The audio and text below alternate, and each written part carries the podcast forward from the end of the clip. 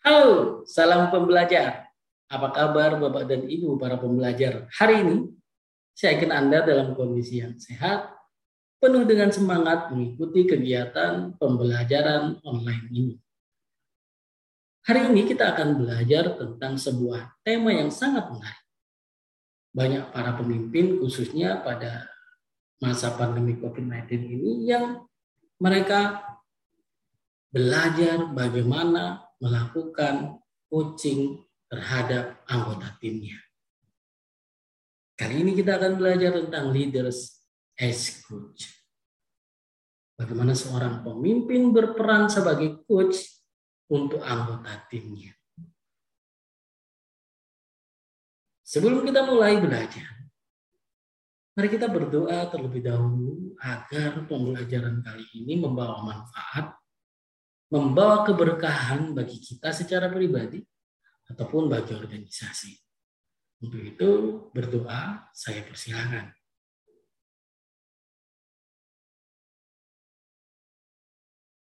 Berdoa selesai.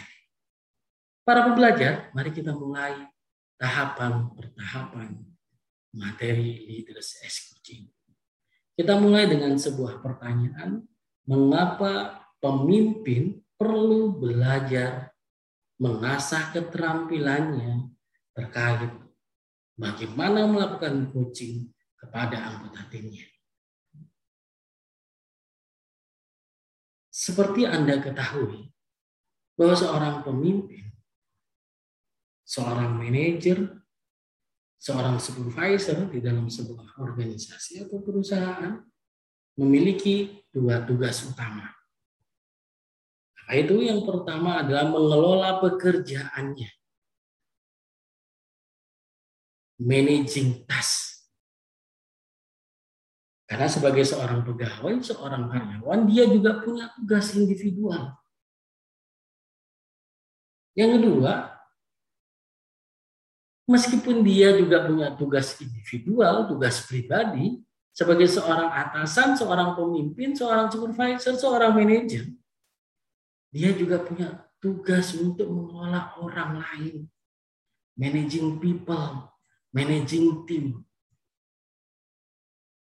Semakin tinggi jabatan dan posisi seorang pegawai, dia tidak lagi mengelola tugas pekerjaannya sendirian. Tapi dia mengerjakan tugas dan pekerjaannya melalui orang lain. Artinya, bahkan pekerjaan orang lain itu juga menjadi pekerjaannya. KPI-nya. Maka tentu kalau kita ada di posisi itu, kita membutuhkan kemampuan untuk meningkatkan kinerja anggota tim kita. Karena ketika kinerja mereka baik, target mereka tercapai, berarti target kita juga tercapai. Nah, secara umum, mengapa seorang pemimpin wajib menguasai keterampilan coaching ini adalah yang pertama. Karena ketika coaching sudah menjadi budaya di sebuah organisasi atau di anggota tim Anda, maka tentu kualitas hubungan antara Anda sebagai seorang pemimpin dengan anggota tim Anda sebagai coach akan baik. Karena di dalam karena di dalam coaching muncul tercipta keterbukaan muncul tercipta kepercayaan antara satu dengan yang lain. Dan ketika sudah saling percaya, saling terbuka, itu adalah tanda bahwa hubungan yang terjadi, yang ada, adalah hubungan yang berkualitas. Yang kedua adalah efektivitas kinerja anggota tim Anda tentu akan meningkat. Kenapa bisa begitu? Karena dalam coaching, di dalam coaching, Anda sebagai seorang coach mengeksplorasi potensi mereka agar bisa muncul secara optimal. Ketika ada masalah, ketika ada kendala, ketika ada hambatan, Anda mengeksplorasi, mengeksplorasi ide-ide mereka. Mengeksplorasi bagaimana mereka bisa menciptakan alternatif-alternatif solusi. Maka kemudian kinerja mereka menjadi lebih efektif.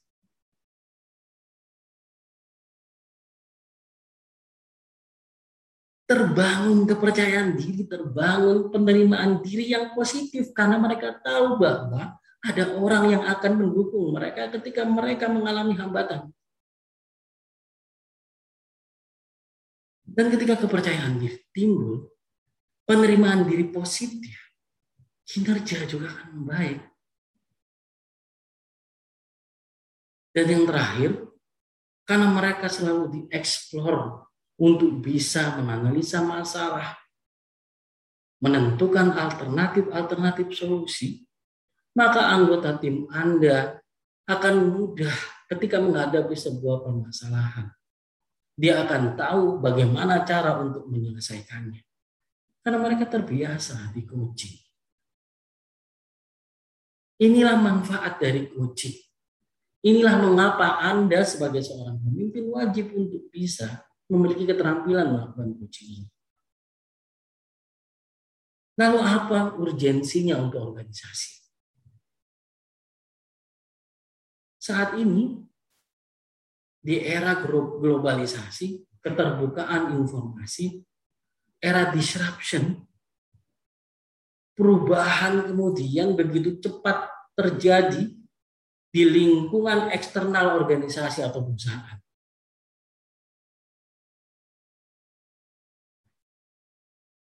Inilah yang kemudian sering kita dengar dengan istilah fuka. Tidak ada kepastian apa yang akan terjadi selanjutnya. Semua kemudian cepat dengan berubah. Nah, maka perubahan-perubahan ini tentu juga akan memaksa perubahan terjadi di dalam sebuah organisasi itu. Karena lingkungan di luar organisasi berubah, maka kondisi di dalam internal organisasi juga akan terpaksa berubah entah strukturnya, entah bisnisnya, entah visi misinya dan seterusnya. Ketika kemudian perubahan ini begitu cepat, apa yang mesti dilakukan? Tentu mengupayakan kemampuan adaptasi SDM yang ada di dalamnya dan coaching adalah salah satu metode untuk bisa membantu SDM yang ada di dalam organisasi tersebut mudah dalam beradaptasi, mudah dalam mengembangkan potensi dan kompetensinya, beradaptasi dengan tantangan yang ada di luar atau yang di internal organisasi itu sendiri. Selanjutnya adalah coaching mampu untuk mencetak, membangun talent-talent baru. Karena di dalam proses coaching mengekspor potensi dan kompetensi sehingga mereka semua anggota tim kita yang sudah terbiasa melakukan coaching, terbangun budaya coaching, akan terbangun pegawai-pegawai yang memiliki talenta, terbiasa untuk mengeksplor diri mereka, terbiasa untuk kemudian selalu berorientasi pada solusi dari sebuah permasalahan. Dan selanjutnya adalah coaching mampu menjembatani kesenjangan pengetahuan yang bisa terjadi antar pegawai. Karena terkadang sebuah perusahaan tidak bisa memberikan pelatihan kepada seluruh pegawainya yang mungkin banyak jumlah. Maka coaching mampu menjembatani agar pengetahuan bisa merata pada setiap anggota tim. Belum lagi beberapa orang yang sudah kita ikutkan pelatihan seiring dengan jalannya waktu, semakin lama dengan waktu pelatihan, hilanglah pengetahuan itu. Hilanglah keterampilan itu. Maka coaching mampu untuk kemudian mengeliminir hilangnya pengetahuan hilangnya keterampilan dengan kemudian di manage melalui coaching. Agar apa yang sudah dia pelajari di dalam pelatihan bisa diekspor, bisa diimplementasikan dalam perilaku kinerja sehari-hari. Dan banyak lagi urgensi coaching di dalam sebuah organisasi. Maka Hari ini kita akan belajar tentang pemimpin sebagai seorang coach. Di mana pemimpin diharapkan memiliki kemampuan untuk membantu organisasi mencapai tujuan. Coaching bisa Anda lakukan dengan dua cara. Yang pertama, coaching one by one. Anda kemudian mengundang mengajak satu persatu anggota tim Anda untuk melakukan coaching atau Anda memanggil memanggil seluruh anggota tim Anda kemudian melakukan coaching kepada mereka semua. Anda bisa melakukan dengan dua cara itu.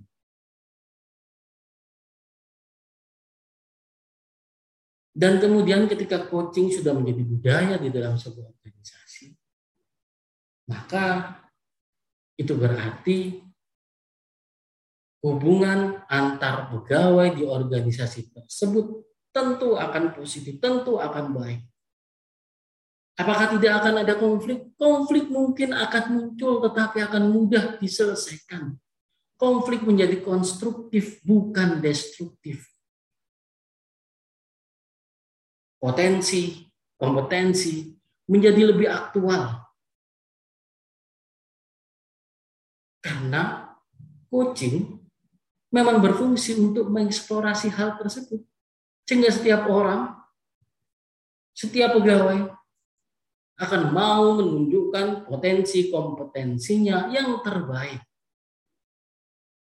Terbangun keinginan, kemauan untuk selalu mengembangkan diri. Karena di dalam coaching, coach juga mengeksplor mereka agar mau untuk selalu mengembangkan diri mereka, mengikuti tuntutan eksternal, tuntutan internal organisasi.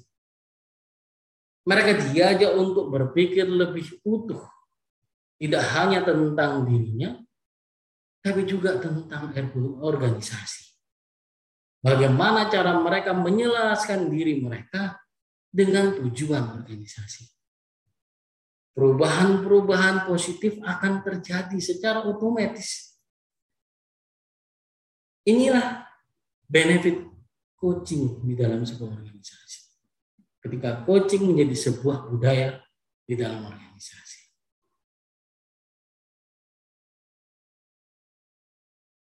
Banyak tokoh memberikan definisi coaching yang berbeda-beda. Tapi saya ingin memberikan definisi coaching yang dikeluarkan oleh International Coaching Federation atau ICF. ICF atau ICF International Coaching Federation mendefinisikan coaching sebagai bentuk kemitraan antara coach dan coachee. Bentuk kemitraan coach atasan dengan coachee anggota tim melalui proses yang memprovokasi jadi coach memprovokasi coachingnya, anggota timnya, menstimulasi dan mengeksplorasi pikiran mereka, proses kreatif mereka. Yang menginspirasi coach agar mau memaksimalkan potensi dirinya dan profesionalisme yang dimiliki. Jadi coach akan selalu mengeksplor, oh, terus apa yang akan kamu lakukan? Oke, kalau begitu ada hal lain yang bisa kamu lakukan. Apa yang akan kamu lakukan agar itu tercapai dan seterusnya. Dieksplor potensi dan kompetensi. Inilah coaching. Definisi coaching yang dikeluarkan oleh ICF.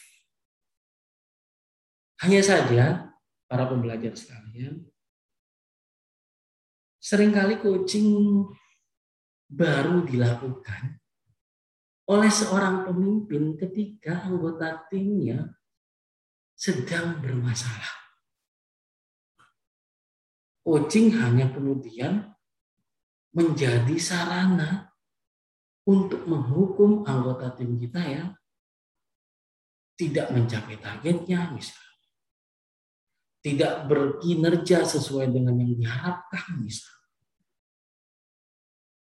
Padahal fungsi coaching lebih dari itu. Coaching bukan alat untuk menghukum. Tapi lebih dari itu. Apa saja kemudian fokus area coaching? Paling tidak ada tiga hal area yang menjadi bidang dalam melakukan coaching. Yang pertama adalah untuk remedial. Sederhananya adalah remedial adalah contoh tadi. Ada tim kita yang memiliki masalah hambatan kendala. Kinerjanya kemudian tidak optimal targetnya tidak tercapai dan seterusnya. Maka memang coaching bisa dilakukan untuk membantu mereka mengatasi hambatan-hambatan tersebut.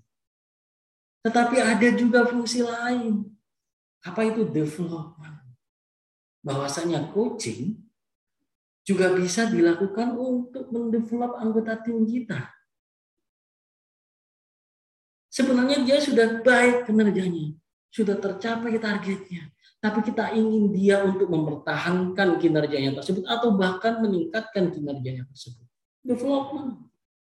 Kita explore, kita explore dia untuk semakin bisa meningkatkan potensi kompetensinya. Atau fungsi yang lain adalah transisional, menyiapkan anggota tim kita sehingga ketika dia akan masuk ke area yang baru, posisi yang baru dia sudah siap, kompetensinya sudah siap, potensinya sudah siap. Sehingga kemudian ketika dia sudah di, berada di posisi yang baru, sudah tidak mengalami keterkejutan, sudah siap untuk berlari. Ini juga fokus area coaching. Jadi Bapak dan Ibu, mari mari Anda ingat, saya ajak Anda untuk mengingat. Bagaimana Anda melakukan coaching selama ini? Apakah kemudian berfokus kepada mereka yang bermasalah? Padahal yang tidak memiliki masalah itu lebih banyak daripada mereka yang memiliki masalah. Apakah kemudian mereka yang tidak memiliki masalah yang memiliki potensi yang berkinerja baik, kemudian Anda abaikan dan hanya fokus melakukan coaching kepada mereka yang bermasalah. Padahal Anda pemimpin mereka semua. So, lakukan coaching kepada semuanya. Lalu bagaimana cara kita melakukan Syarat pertama agar kita bisa melakukan coaching adalah mampu mendengarkan dengan baik. Kalau di dalam istilah bahasa Inggris kita mengenal perbedaan antara hearing dan listening. Kita mampu mempraktek mempraktekkan active listening. Mendengarkan secara aktif. Coach yang efektif menggunakan waktunya lebih banyak untuk mendengarkan coachingnya. Sehingga kemudian di dalam praktek coaching, tidak si coach yang mendominasi waktunya untuk berbicara. Tetapi coach hanya kemudian mengeksplor, menstimuli, agar si coach mau mengeluarkan seluruh potensinya, seluruh ide-idenya, analisanya, dan si coach mendengarkannya mengeksplornya. Agendanya adalah agenda si coaching. Si coaching nggak punya agenda. Si coach mendengarkan apa sih harapan dari si coaching dan mencoba membantu mereka mewujudkan agenda dari si coaching tersebut. Itulah yang disebut dengan coach yang efektif lebih banyak mendengarkan dibandingkan berbicara. Dalam active listening, seorang coach bersikap netral. Apa pun yang disampaikan oleh si coach tidak kemudian dihukum, diberi hukuman, dijudge, diberi judgment. Tidak melibatkan perasaan. Meninggalkan semua keyakinan keyakinan si coach. Penilaian-penilaian si coach Semuanya netral. Dia mendengarkan fokus kepada apa yang disampaikan oleh si coach.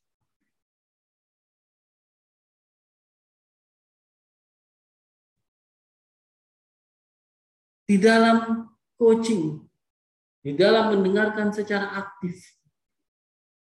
Coaching tidak hanya mendengarkan apa yang disampaikan secara verbal oleh si coaching tetapi juga bisa memahami apa yang disampaikan secara nonverbal, emosinya, perasaannya. Hal-hal yang diungkapkan secara nonverbal juga ditangkap oleh si si coach. Si coach berusaha untuk menangkap pesan, menangkap makna apa yang disampaikan oleh si coach, baik yang tersirat ataupun yang tersurat memberikan ruang secara luas kepada si koci untuk berbicara tanpa rasa takut, tanpa rasa khawatir.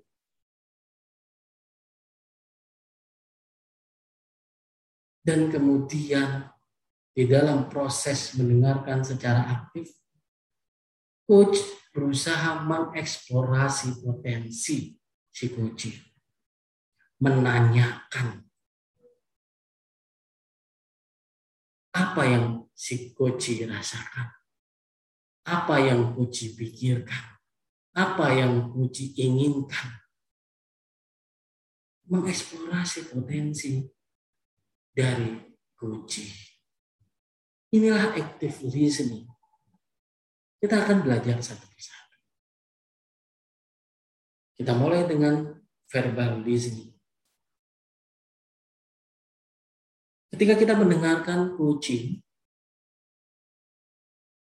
salah satu tanda bahwa kita mendengarkan kucing dengan aktif, dengan baik adalah kita merespon apa yang dia sampaikan dengan kata-kata singkat. Sebagai contoh, oh, hmm, baik, hmm, begitu ya. Itu adalah sebuah tanda bahwa kita sedang mendengarkan kucing. Dan Koci juga merasa bahwa dia sedang didengarkan. Bayangkan ketika Anda sedang berbicara, orang yang ada yang Anda ajak bicara diam saja. Maka kita akan bingung ini orang mendengarkan saya atau tidak. Dengan kemudian coach menyampaikan kata-kata singkat, hmm, oke oke, hmm, begitu ya, baik baik. Coach tahu bahwa dia sedang didengarkan. Yang kedua, sebagai coach, kita juga bisa menanyakan pertanyaan-pertanyaan yang relevan dengan apa yang dia sampaikan. Ketika dia bercerita tentang hambatannya, kita bertanya tentang hambatan.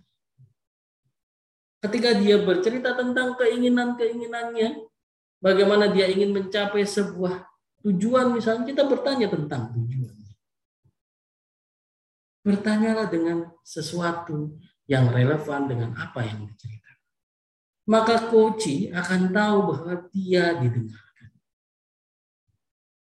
Yang ketiga, kita juga bisa menunjukkan bahwa kita mendengarkan koci dengan merefleksikan kata-kata, pemikiran, dan perasaan yang sedang dia sampaikan. Contoh, ketika kita melihat ada ekspresi kegembiraan yang disampaikan secara nonverbal oleh koci, kita akan menyampaikan, saya bisa merasakan kebahagiaan yang Anda rasakan. Kita merefleksikan perasaan yang sedang dia hadirkan. Ketika dia menampilkan wajah sedih, ada beban di sana. Kemudian kita sampaikan kepada mereka. Anda terdengar sedih ketika menyampaikannya. Saya mendengar ada kekhawatiran ketika Anda berbicara tentang itu. Maka sampaikan kembali perasaan atau kata-kata yang dia sampaikan, verbal ataupun non-verbal. Dengan seperti itu, maka mereka tahu bahwa mereka didengarkan. Selanjutnya, kita bisa menyampaikan, kita bisa menunjukkan bahwa kita sedang mendengarkan koci dengan baik adalah dengan membuat frame yang baru dari apa yang dia sampaikan. Contoh misalnya, dia kemudian bercerita tentang saya sudah berusaha sebaik mungkin tapi saya tidak bisa melakukannya. Kemudian kita reframe. Jadi Anda merasa sudah melakukan semuanya dan tidak bisa mendapatkan solusi. Atau kemudian dia bercerita tentang bagaimana usahanya mencapai target tapi belum tercapai. Kemudian kita review. Jadi menurut Anda, Anda sudah berusaha dengan uang. Dan seterusnya. Dan usahakan frame baru yang Anda buat memang masih sesuai dengan apa yang dia sampaikan. Reframing. Maka kemudian dia merasa, oh saya didengarkan. Selanjutnya, Anda juga bisa menggunakan sebuah metode yaitu paraphrasing. Jadi Anda mengungkapkan kembali apa yang dia sampaikan dengan bahasa yang sama. Tapi maknanya bisa jadi berbeda. Sebagai contoh yang ada di layar laptop Anda di situ, coach menyampaikan, saya kelihatannya nggak bisa nyambung lagi dengan tim kerja saya. Mereka kelihatannya nggak paham dengan apa yang saya katakan.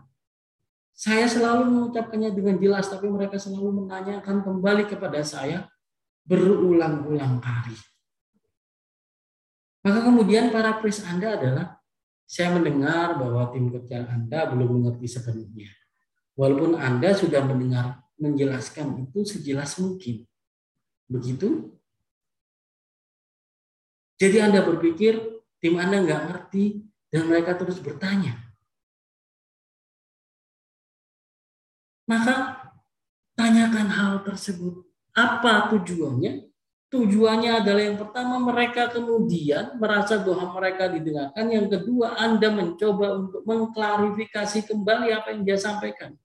Apakah sesuai dengan apa yang Anda tangkap? Para berasing Kemudian salah satu ciri bahwa Anda mendengarkan dengan baik adalah dengan memberikan pengakuan kepada apa yang dia sudah sampaikan. Dia menceritakan tentang kegigihannya, misalnya.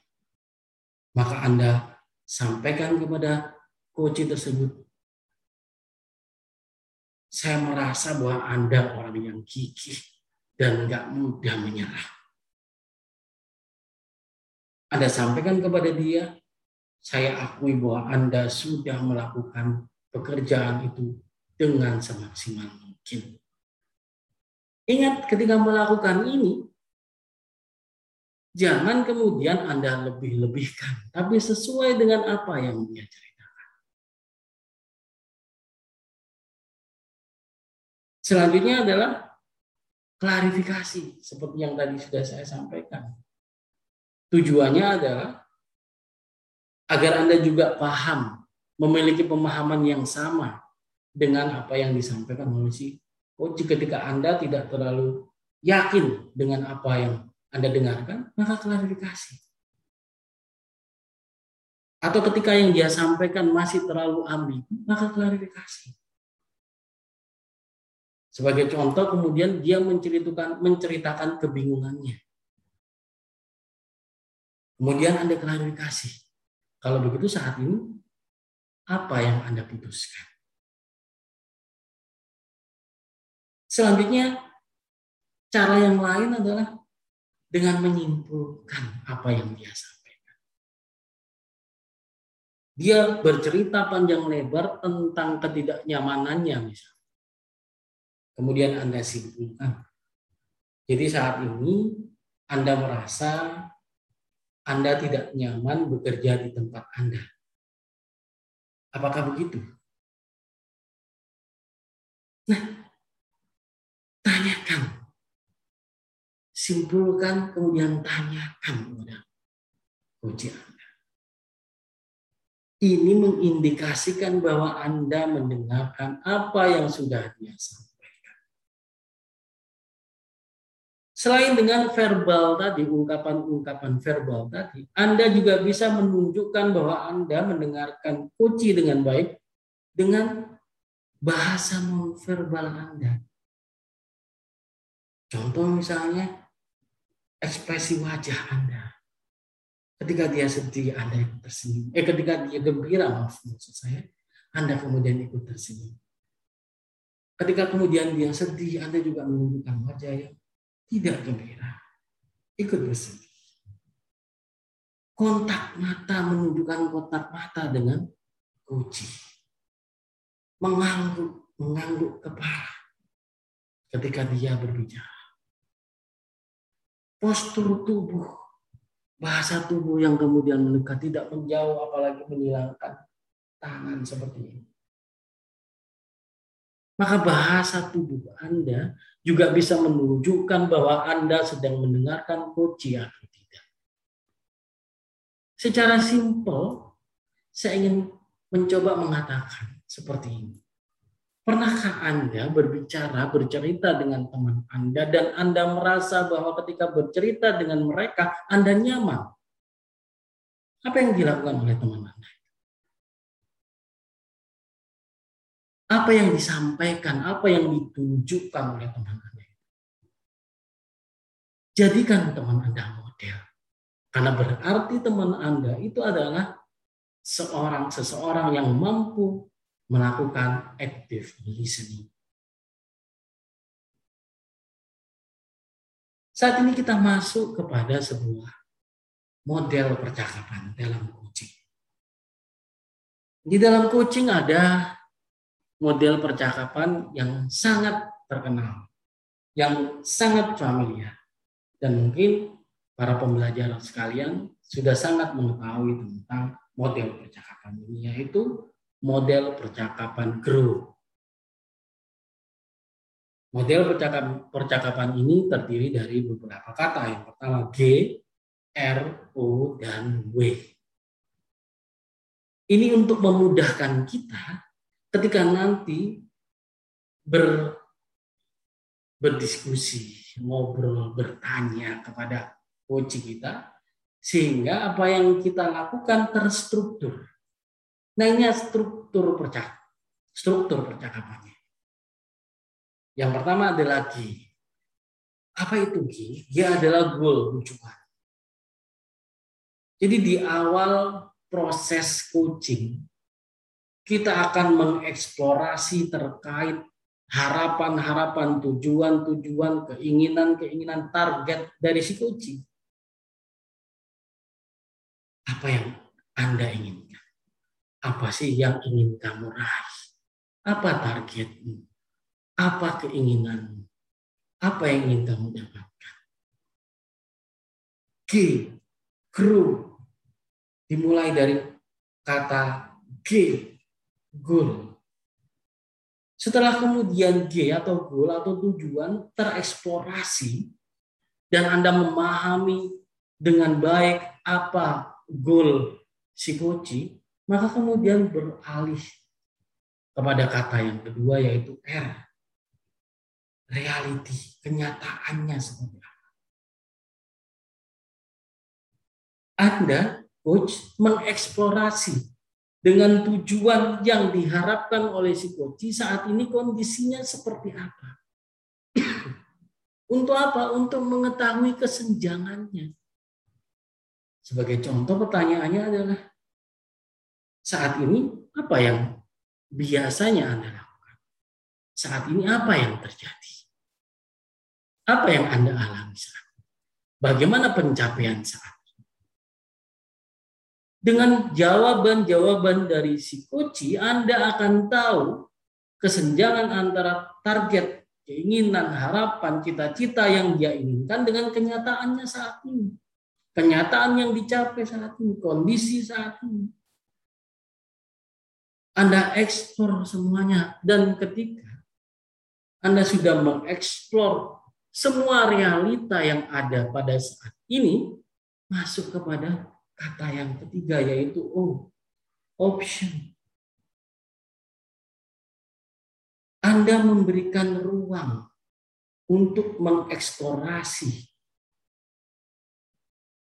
ide-ide, program-program alternatif-alternatif solusi yang hendak dia hadirkan. Sebagai contoh, Kalau begitu, dengan keinginan yang seperti dengan kondisi yang seperti saat ini, apa yang bisa Anda lakukan? Apa yang akan Anda lakukan? Apa yang bisa jadi solusi? Apa alternatif yang bisa Anda dapatkan?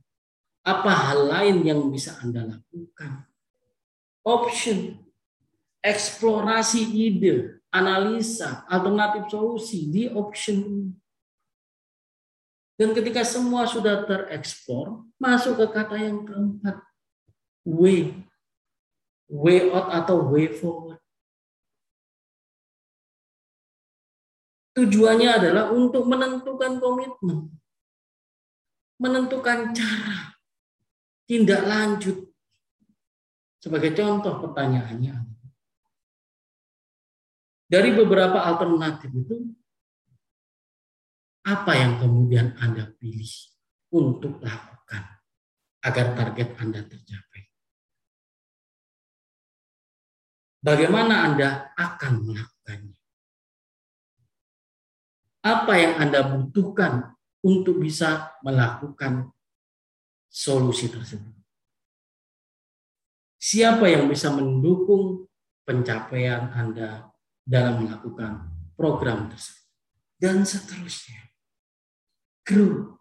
Dimulai dari apa targetnya. Dilanjutkan dengan kondisi saat ini seperti apa. Dilanjutkan dengan option. Kalau begitu, bagaimana caranya? Yang terakhir, bagaimana Anda melakukannya? Grow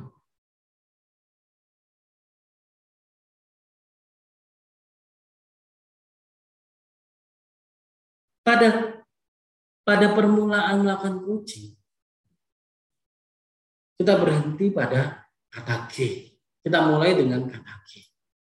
Di situ coach dan coaching menyepakati menyepakati tujuan bersama dalam proses coaching ini. Sebagai contoh, coach akan bertanya, oke, okay, kalau begitu apa yang Anda inginkan? Berarti agenda coaching hari ini kita akan berbicara tentang menyepakati sebuah target yang akan dibicarakan dalam sesi coaching.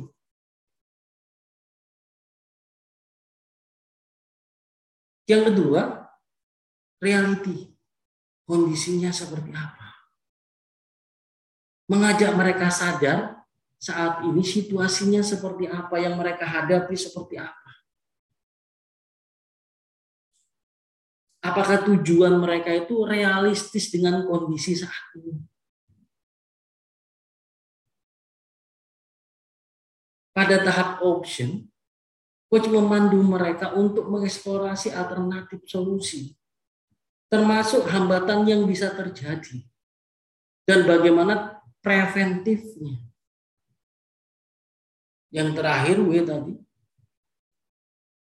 coach membantu coach untuk kemudian menetapkan keputusannya, menentukan langkah-langkah menjadi sebuah program yang akan dia lakukan.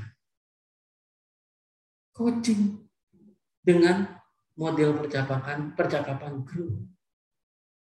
Ini beberapa contoh pertanyaan-pertanyaan.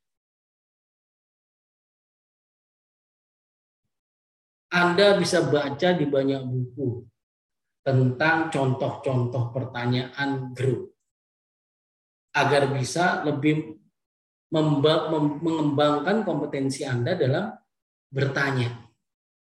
Karena coaching memang menggunakan model bertanya untuk mengeksplor potensi dan kompetensi uji kita. Ini beberapa. Sebagai contoh, di tahap G kita akan bertanya, apa agenda Anda dalam sesi coaching ini? Apa yang Anda inginkan di dalam coaching ini? Apa yang ingin Anda capai dalam coaching ini? Realitanya kemudian, Apa kondisi saat ini? Apa yang membuat rencana Anda belum tercapai? Di dalam R ini, kita mencoba untuk mengidentifikasi beberapa hal. Apa, apa itu? Untuk mengidentifikasi saat ini dan juga mengidentifikasi masa depan apa yang terjadi saat ini dan apa yang bisa terjadi di masa depan. Diekspor agar kemudian koci siap dengan segala macam kondisi yang bisa datang.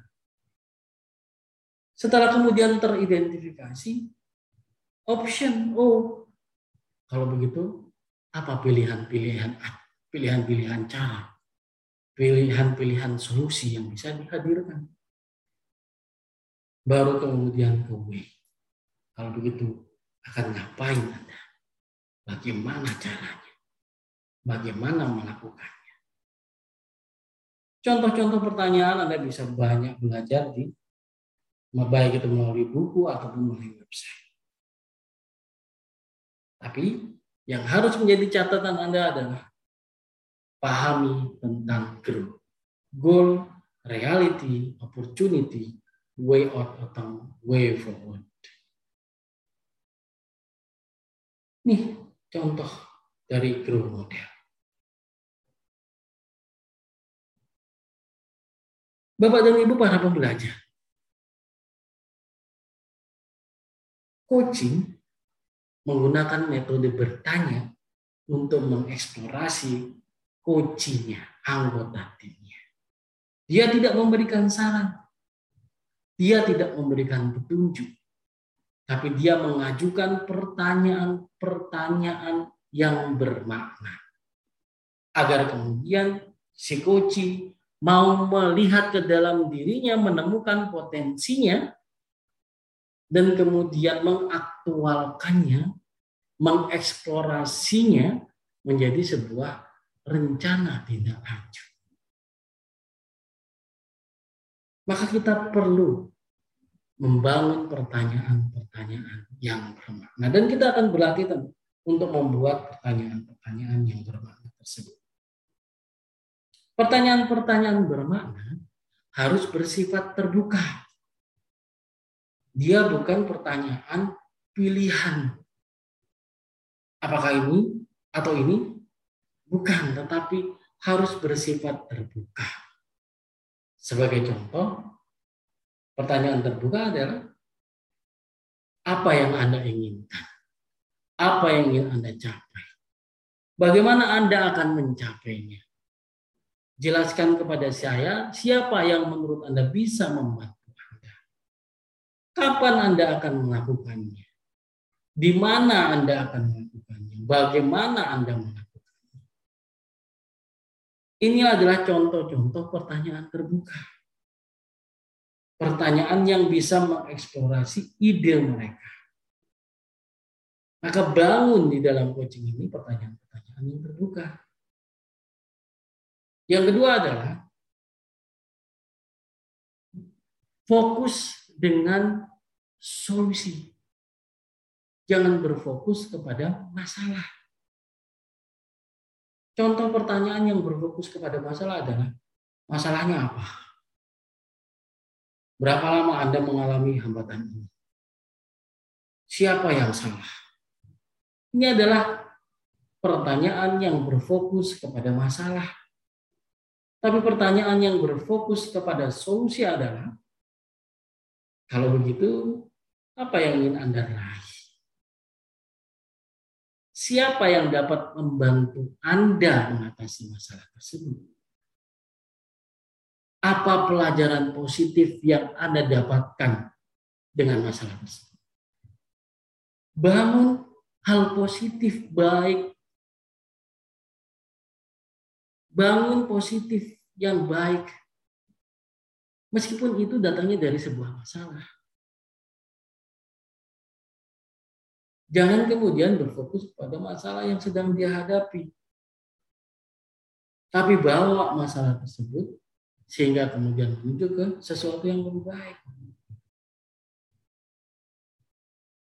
inilah pertanyaan yang berfokus kepada solusi.